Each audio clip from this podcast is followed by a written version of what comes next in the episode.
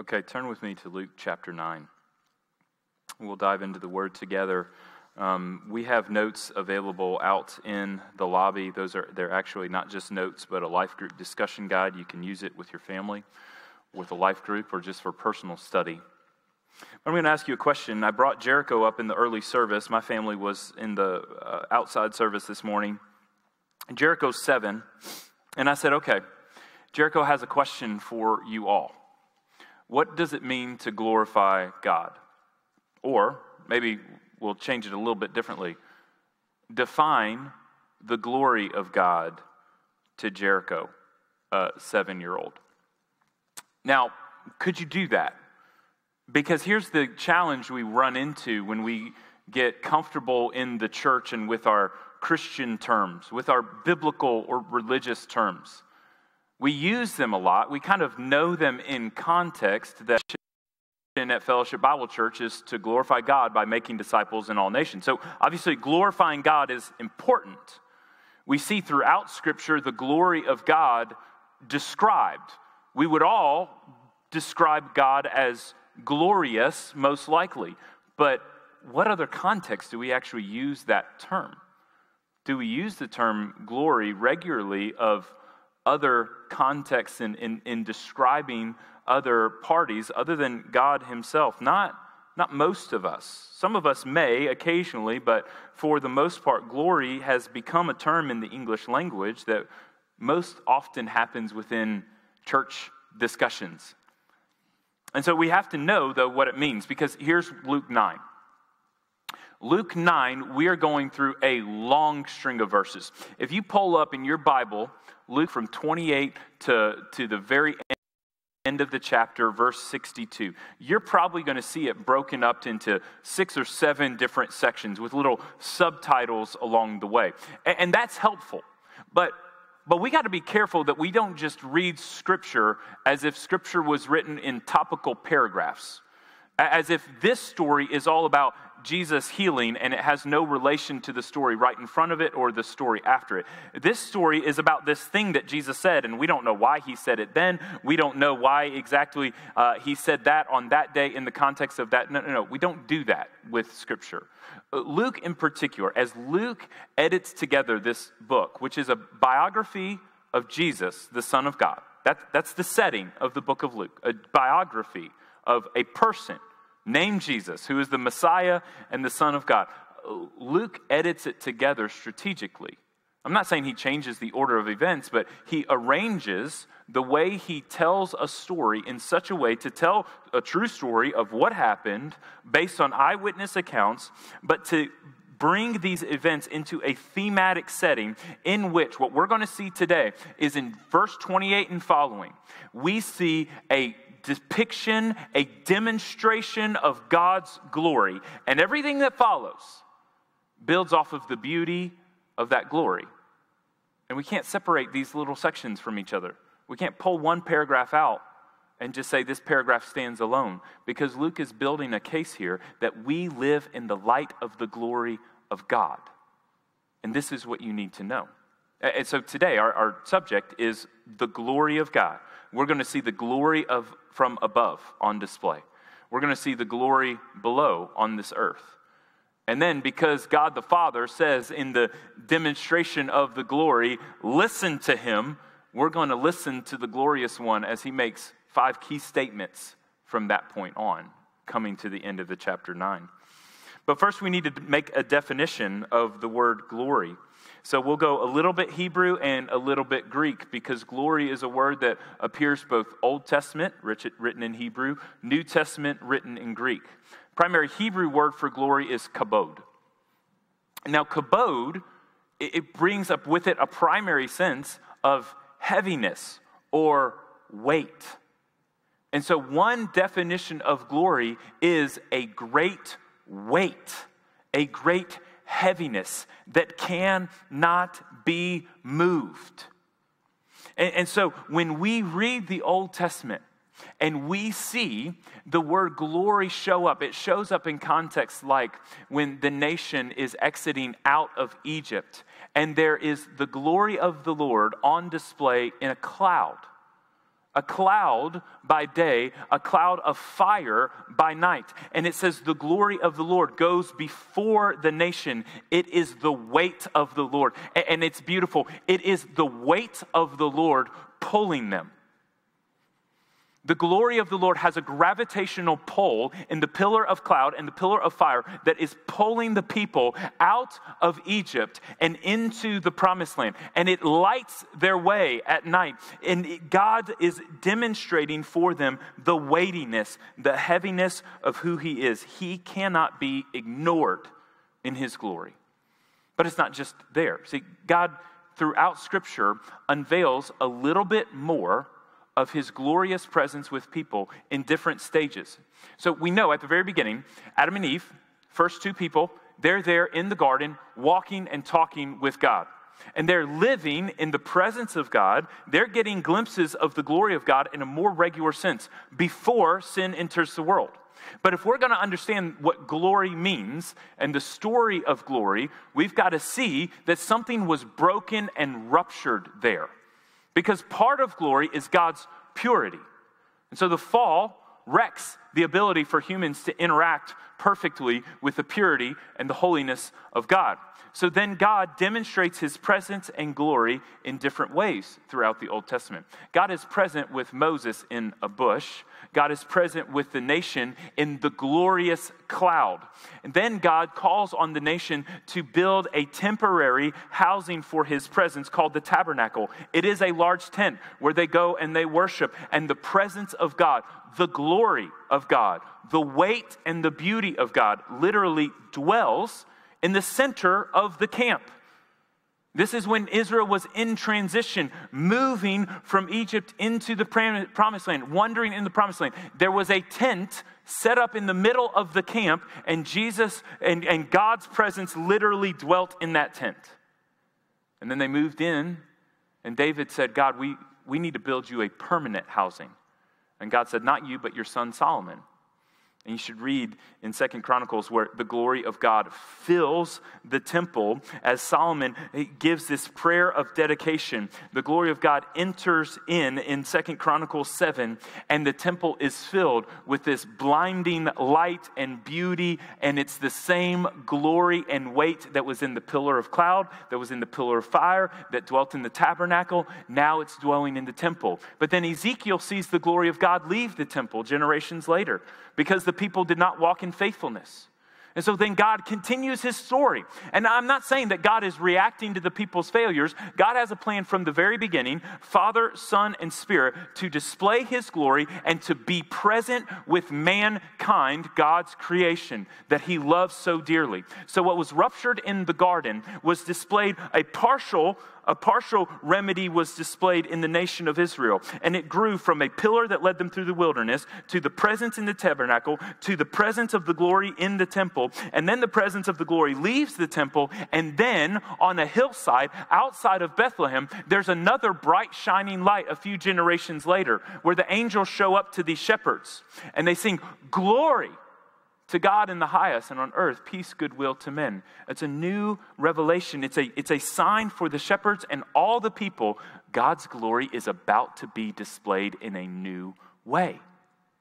And all throughout the scriptural story, he's telling this Old to New Testament, one story, one focus, the glory of God displayed in Jesus, the presence of God displayed in the Spirit for our redemption, for our reunification with the presence of God for all eternity. That's the story God's telling here.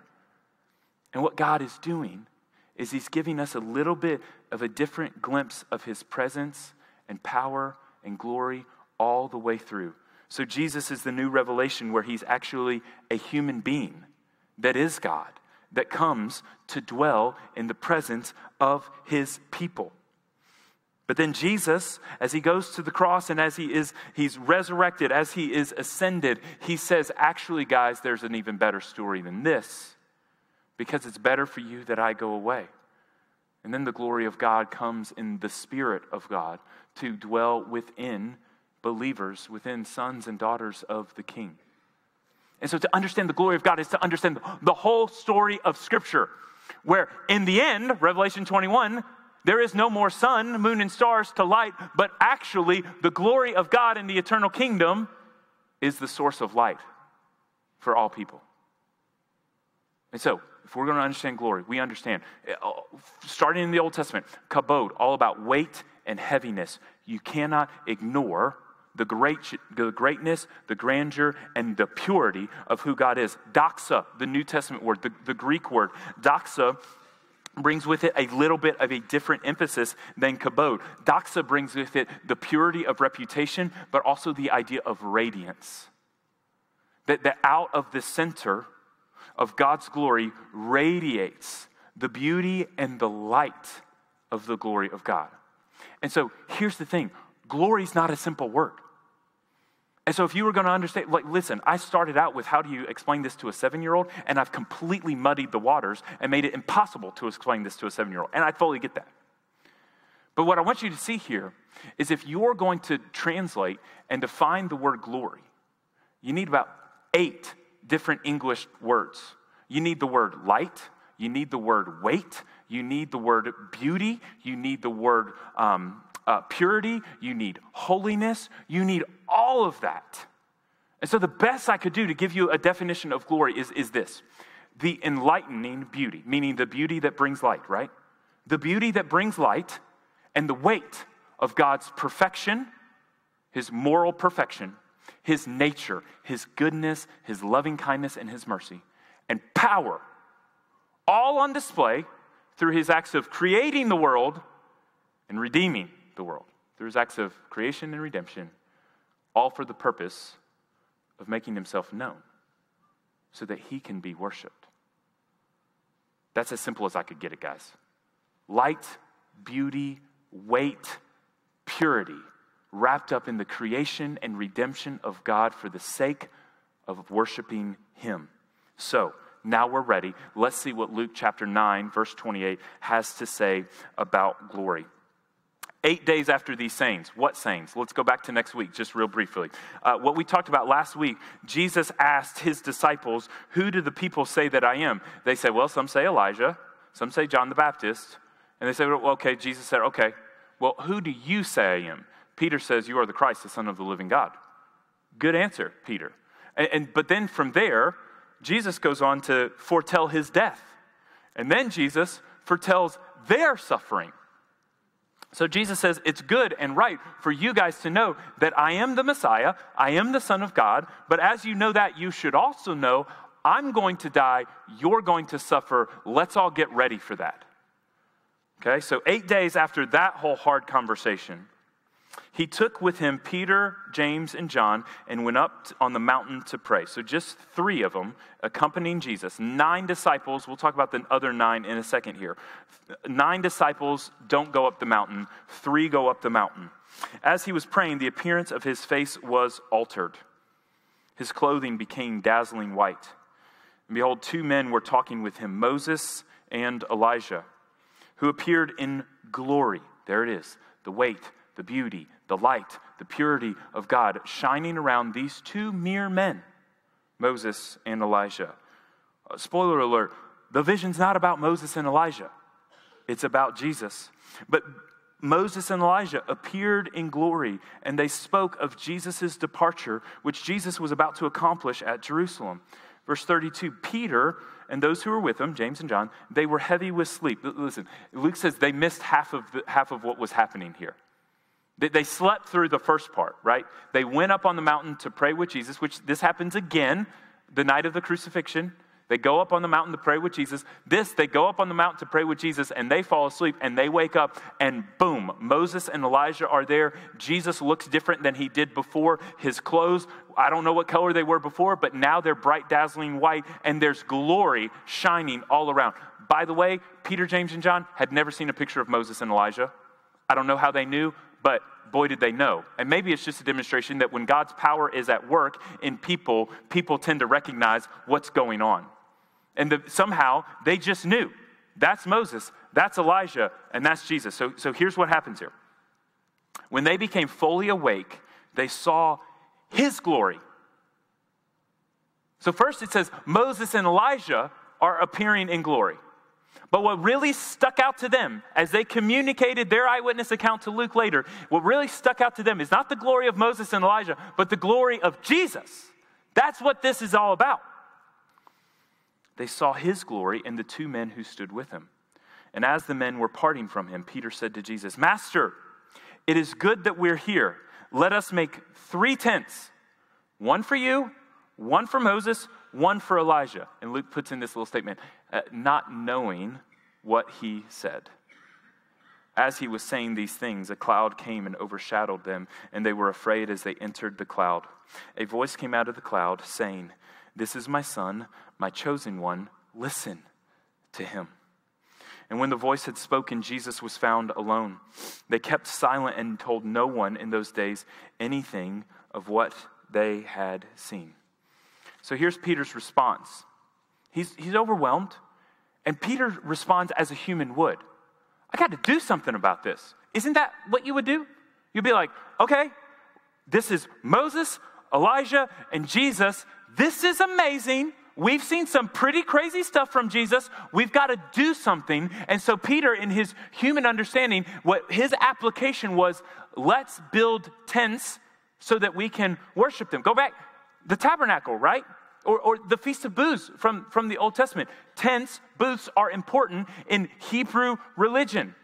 And so that's where you go into worship and to remember significant things. So he says, Moses gets a tent, Elijah gets a tent, Jesus gets a tent. What did he miss there? These three are not the same.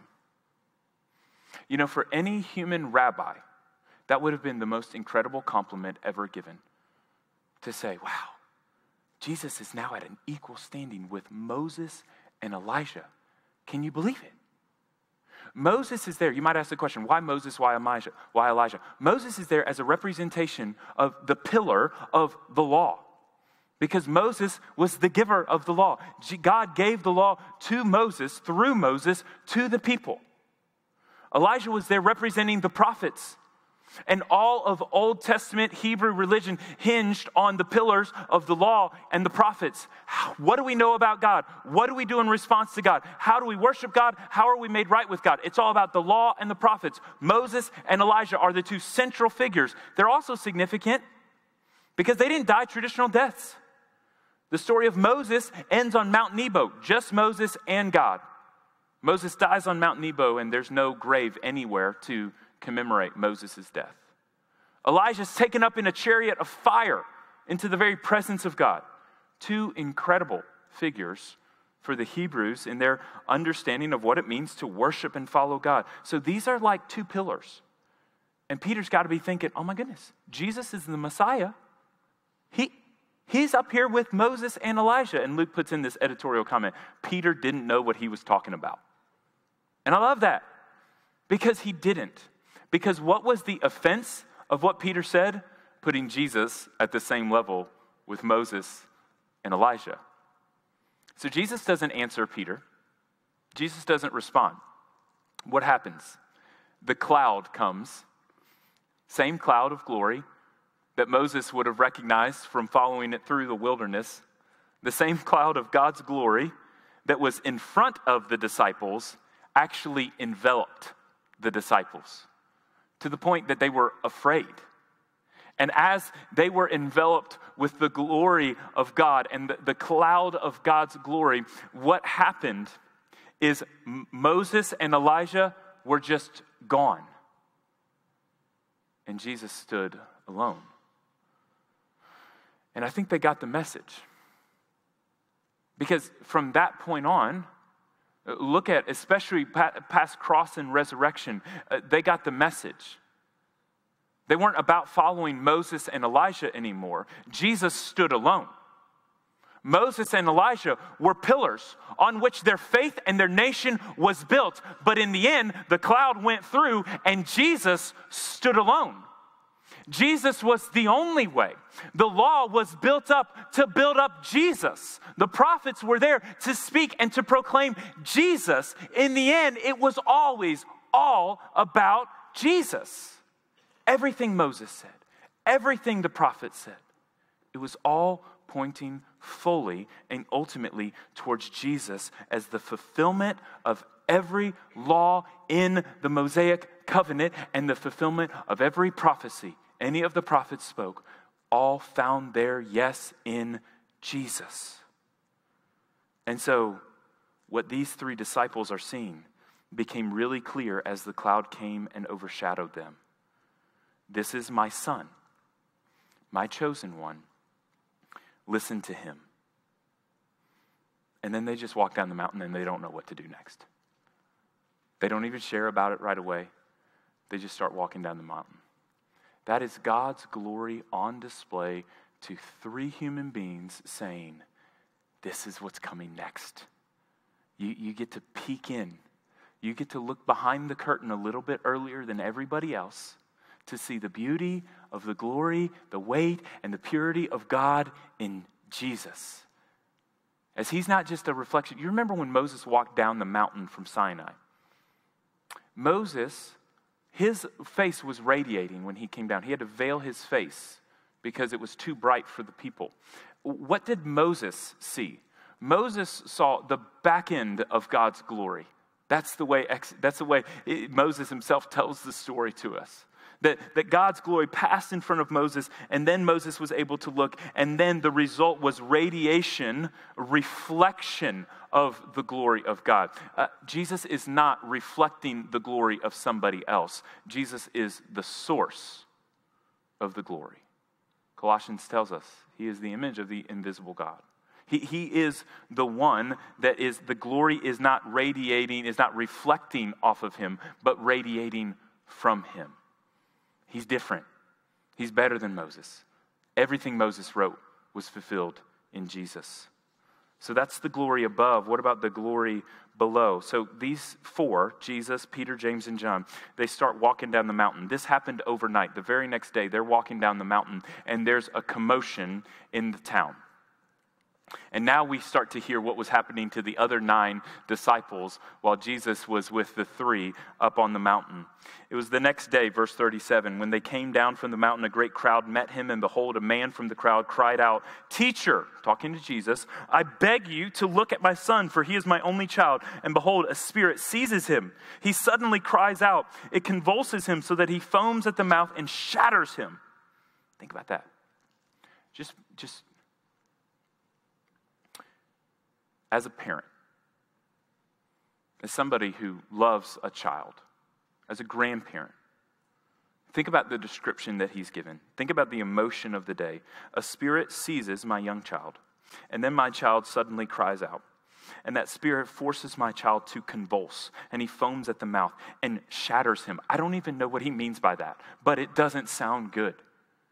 It sounds excruciating, it sounds gut wrenching.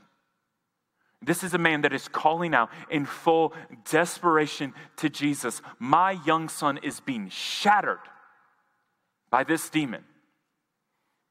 And it just won't leave him alone.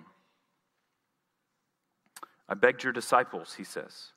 I begged your disciples to cast it out, but they could not. Mark adds that there was an argument going on. Mark 9 tells the same story.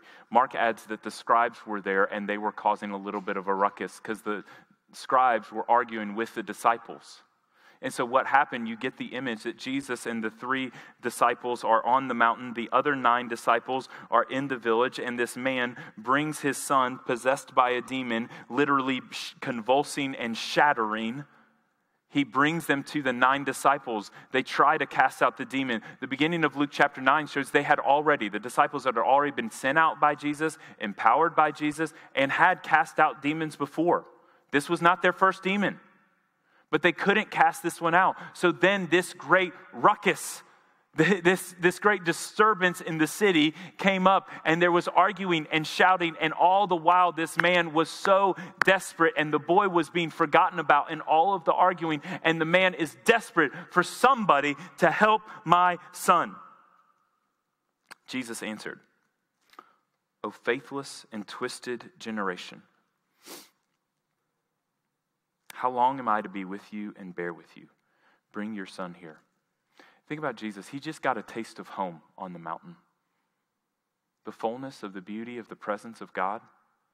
Jesus was at home with the Father, radiating the glory as he should have been, as he was for all eternity, as he is today. But he temporarily took off all of the beauty of, not all of it, but he took off some of the beauty of the glory in order to come to earth as a human, to come to earth as a, as a man, to be the perfect sacrifice. But he had just gotten a taste of home up on the mountain, and when he came down, he was immediately exasperated with the crowd, faithless, twisted. How long am I to be with you and bear with you? Bring your son here. When he was coming, the demon threw him to the ground in front of Jesus and convulsed him. Jesus rebuked the unclean spirit and healed the boy, gave him back to his father, and all were astonished at the majesty of God. Let me give you a little secret here. The word for majesty is basically the same definition as the word for glory. What he's saying here is what Luke is trying to see, trying to get us to see here, is that these two stories are connected. The glory that was demonstrated on the mountain in the presence of, of the three is now being demonstrated at the foot of the mountain in the presence of the crowd. This is the practical implication of the glorious power and beauty of who the Son of God is. He heals the sick, He heals the demons, He proclaims victory. And oh, by the way, it's kind of easy for Him after how difficult it was for the disciples. But what do we take away from this? Well, Mark 9 again helps us see this story even more clearly because Mark 9 brings an additional detail. Afterwards, the disciples are kind of distraught. They should be. What just happened? Why couldn't we cast this demon out? And Jesus says it like this uh, This kind only comes out through prayer. I don't know what was going on with the disciples. But I know that Jesus sent them out and empowered them, not with power that would be from them, but power that was from Jesus and from God the Father. And so I don't know how you get to the point where you're trying to attempt a demon ex- exorcism without prayer. But that's what Jesus said they did. Jesus said, The part you missed, you forgot to pray. The part you missed, you forgot to connect with the Father and call down the Father's power. You forgot, you forgot the source of your power in all of your efforts. That's why Jesus, the twisted and faithless, that wasn't just for the crowd, that was for the disciples that had failed to pray and failed to exercise faith. For us, maybe the application here is just really simple that there are miracles waiting, that there is deliverance waiting. There is healing waiting. There, there is restoration of relationships waiting. There are breakthroughs waiting if we would just pray. The power of prayer was forgotten by Jesus' disciples from 9 1 until 9 37. Jesus commissioned them out, and they healed, and they cast out demons. And by the end of chapter 9, they had forgotten that they needed to connect with the Father and they needed to ask the Father, and the Father was the one that was ultimately enacting the power. How often do we try to solve our own problems and just forget about connecting with the Father, connecting to the power of the Father, and giving our cares and our concerns to Him? We just sung it. We say, I, I lay it all on Jesus because of His steadfast love. But do we? Do we? As crisis adds to crisis in our day, as health crisis, political crisis, societal crisis, whatever family crisis you have, whatever work crisis you have, whatever personal crisis you have, whether it's of your own making or of somebody else's making, everybody's got a crisis. And what do we do about it? Do we attempt our own solutions, our own wisdom, our own good ideas, or do we get to our knees to pray to pray for the breakthrough to come through the power of God, to pray for the healing, the restoration to come from the power of God and God alone. If nothing else, what Luke wants us to see here is the glory of God sends us to our knees to call out for God's power to be on display, not our own wisdom and our own good ideas. We will not be able to fix our own problems. And the more you try, the worse you make it. Jesus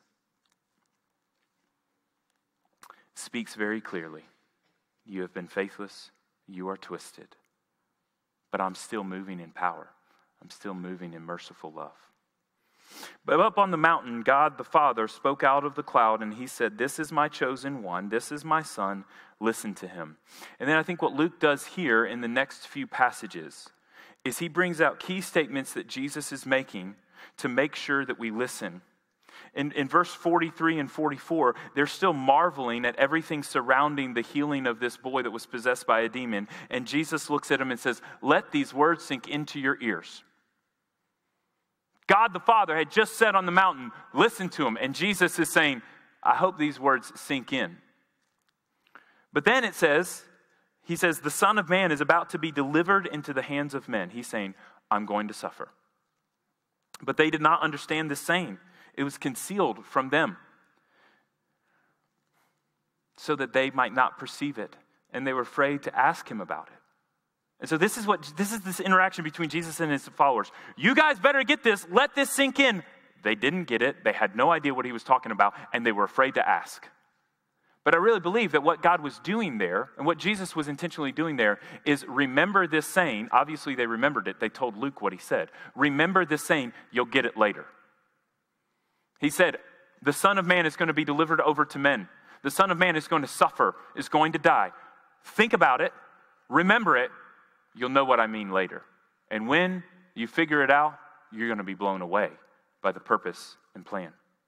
Listen to him. This kingdom is upside down, and the king leads the way into suffering. That's the message there. In the upside down kingdom, the king leads the way into suffering because victory comes through suffering, conquest comes through suffering in God's kingdom. Next, in verse 46, he says, An argument arose among them in the same context of which of them was the greatest. Well, there were three up on the mountain experiencing the glory of God and nine that couldn't cast out a demon. I wonder how that conversation started. They were arguing about which one was the greatest. Who do you think thought they were the greatest? Probably not the nine that couldn't cast out the demon, probably the three that got the special privileges up on the mountain. Jesus, knowing the reasoning of their heart, he took a child and he put him by his side. He said to them, Whoever receives this child in my name receives me. Whoever receives me receives him who sent me. He who is least among you is the one who is great. So remember, God, the Father, on, on the mountain says, Listen to him. Jesus says, I'm going to suffer. That's point number one. Point number two, my kingdom redefines greatness. In an upside down kingdom, receiving the youngest is most important. Receiving the most fragile is the most important. Standing up for those that are in need, for those that are fragile, for those that are weak is essential in the kingdom of God. That's what he's saying as he brings that child. But he also says something else. It's not just most important, but in this upside down kingdom, the least becomes the greatest. So, Peter, James, and John, whatever you guys are thinking, because you walked up to the mountain and you saw Moses and Elijah and you were in the big cloud and you got really afraid and you heard the voice of God, here's a little child. And he's going to be the greatest in my kingdom. Listen to him.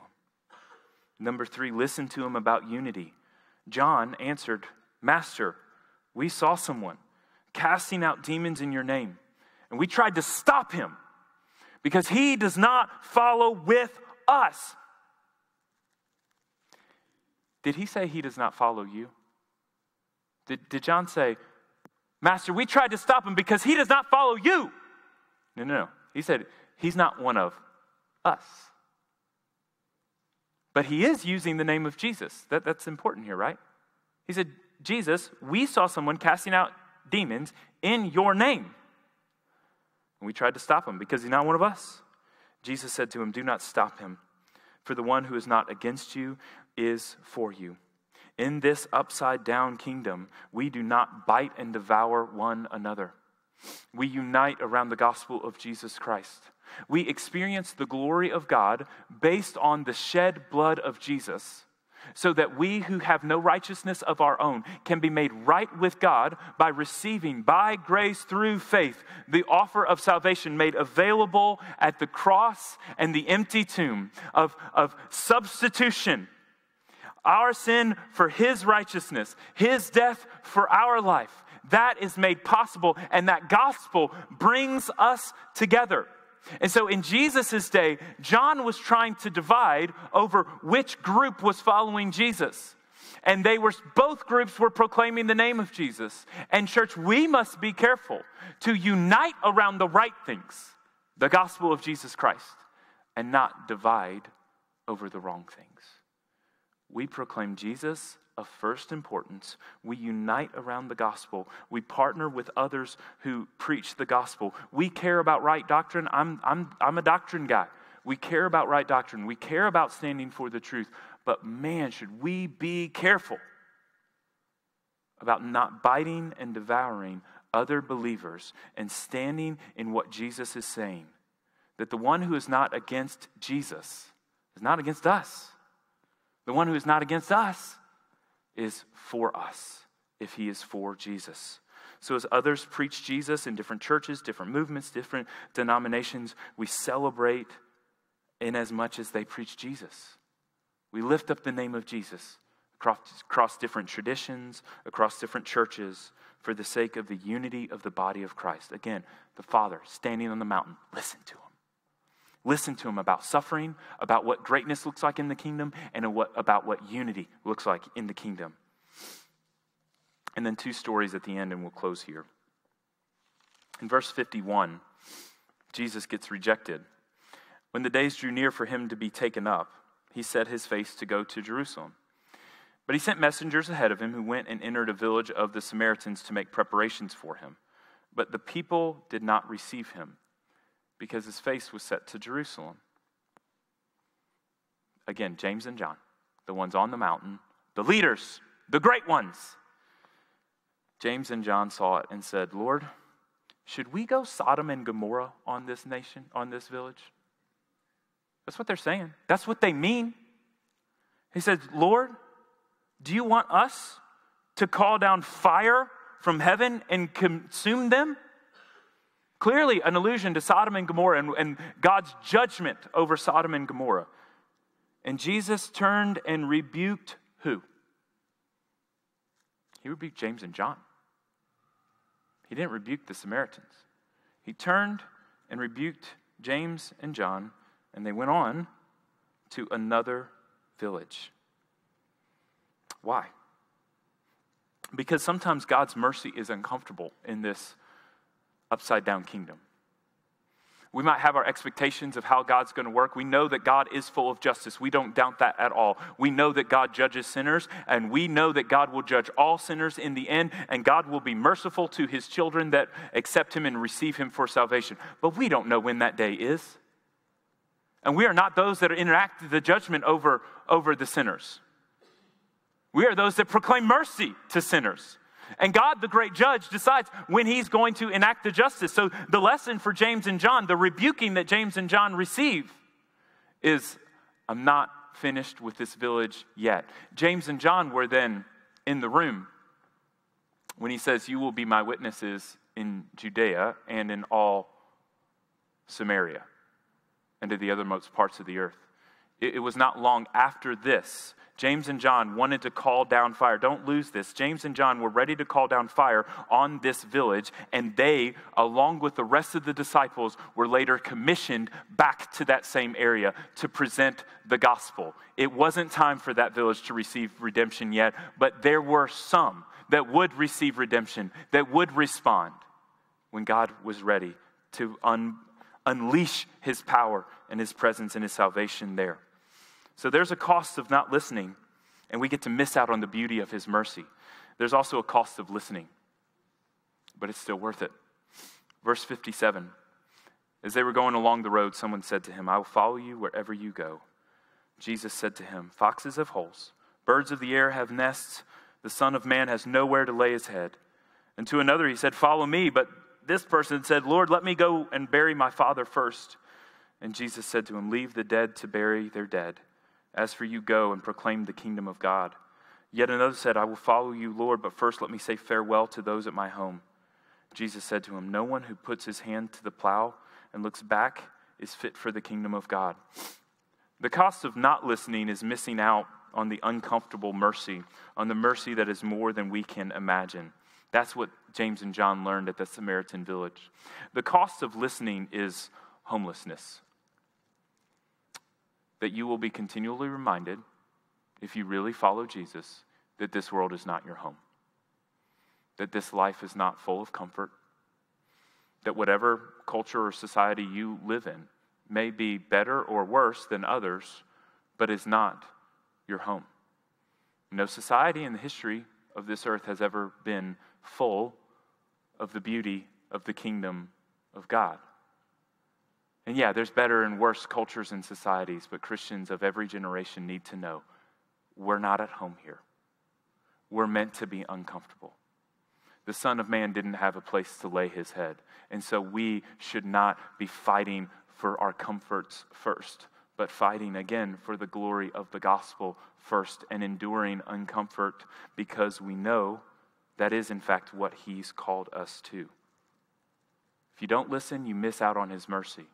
If you do listen, you embrace homelessness, you embrace sacrifice, you embrace an uncomfortable level of sacrifice. So, we're going to close today singing of his glory, but I want to leave you with a couple of thoughts. The team can go ahead and make their way up here. We'll sing of the worth, the glory, the beauty of God, of Christ the Son. But I have a couple questions. Have you really ever been in awe of the weight, of the beauty, and the light of God's glory? If not, I, I, would really encourage you to think through what it is that He has done for you, what He has done in history, what He has done for all mankind. And let's let ourselves be stunned, astonished by the majesty as the people of the foot of the mountain were. Let us not be like the disciples and be prayerless, but let us be prayerful in the midst of all of the challenges that we face. May we listen to the Son and ask Him as we sing. Ask Him as we sing and proclaim His worth. Father, where? Where are you leading me? Where do you want me to be listening more than I am? Because I don't want to be I don't want to be like the Samaritan village. I don't want to be like James and John. I don't want to be those that don't listen to you. But ask Him today where are you leading me? Where are you pushing my heart and my mind to follow you more fully? Because Jesus, the great glorious King, has a mission for all of us as His ambassadors to proclaim His gospel and proclaim His worth. So this morning we stand and sing, and we will proclaim His worth. But as we're commissioned out today, we're going out into a world that is not our home to proclaim the beauty of the gospel to those that don't yet know his worth. Stand and sing with us. Do you feel the world is broken? We do. Do you feel the shadows deepen? We do. Do you know that all the dark stop the light from getting through. We do.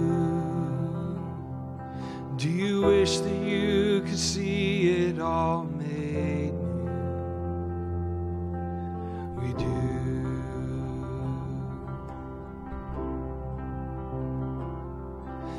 Is all creation groaning? It is. Is a new creation coming. It is, is the glory of the Lord to be the light within our midst. It is, is it good that we remind ourselves of this? It is.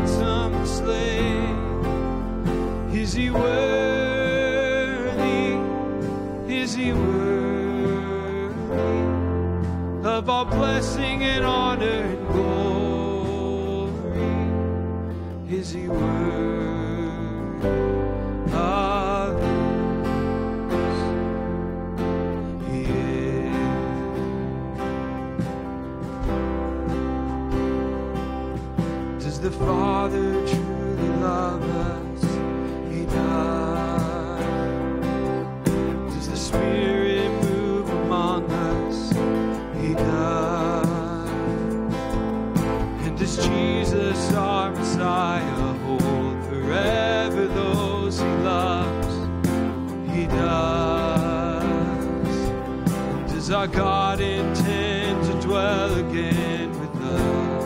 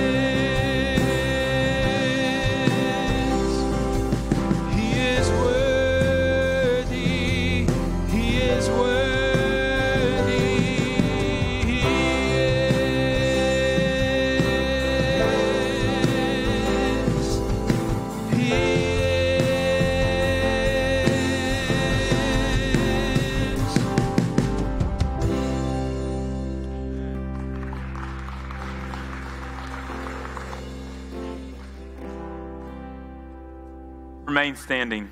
We'll receive the blessing of the Lord as we go. The Lord bless you and keep you. The Lord make his face shine upon you and be gracious to you. The Lord lift up his countenance, his very presence and glory. The Lord lift up his countenance upon you and bring you peace. Amen. Go in peace.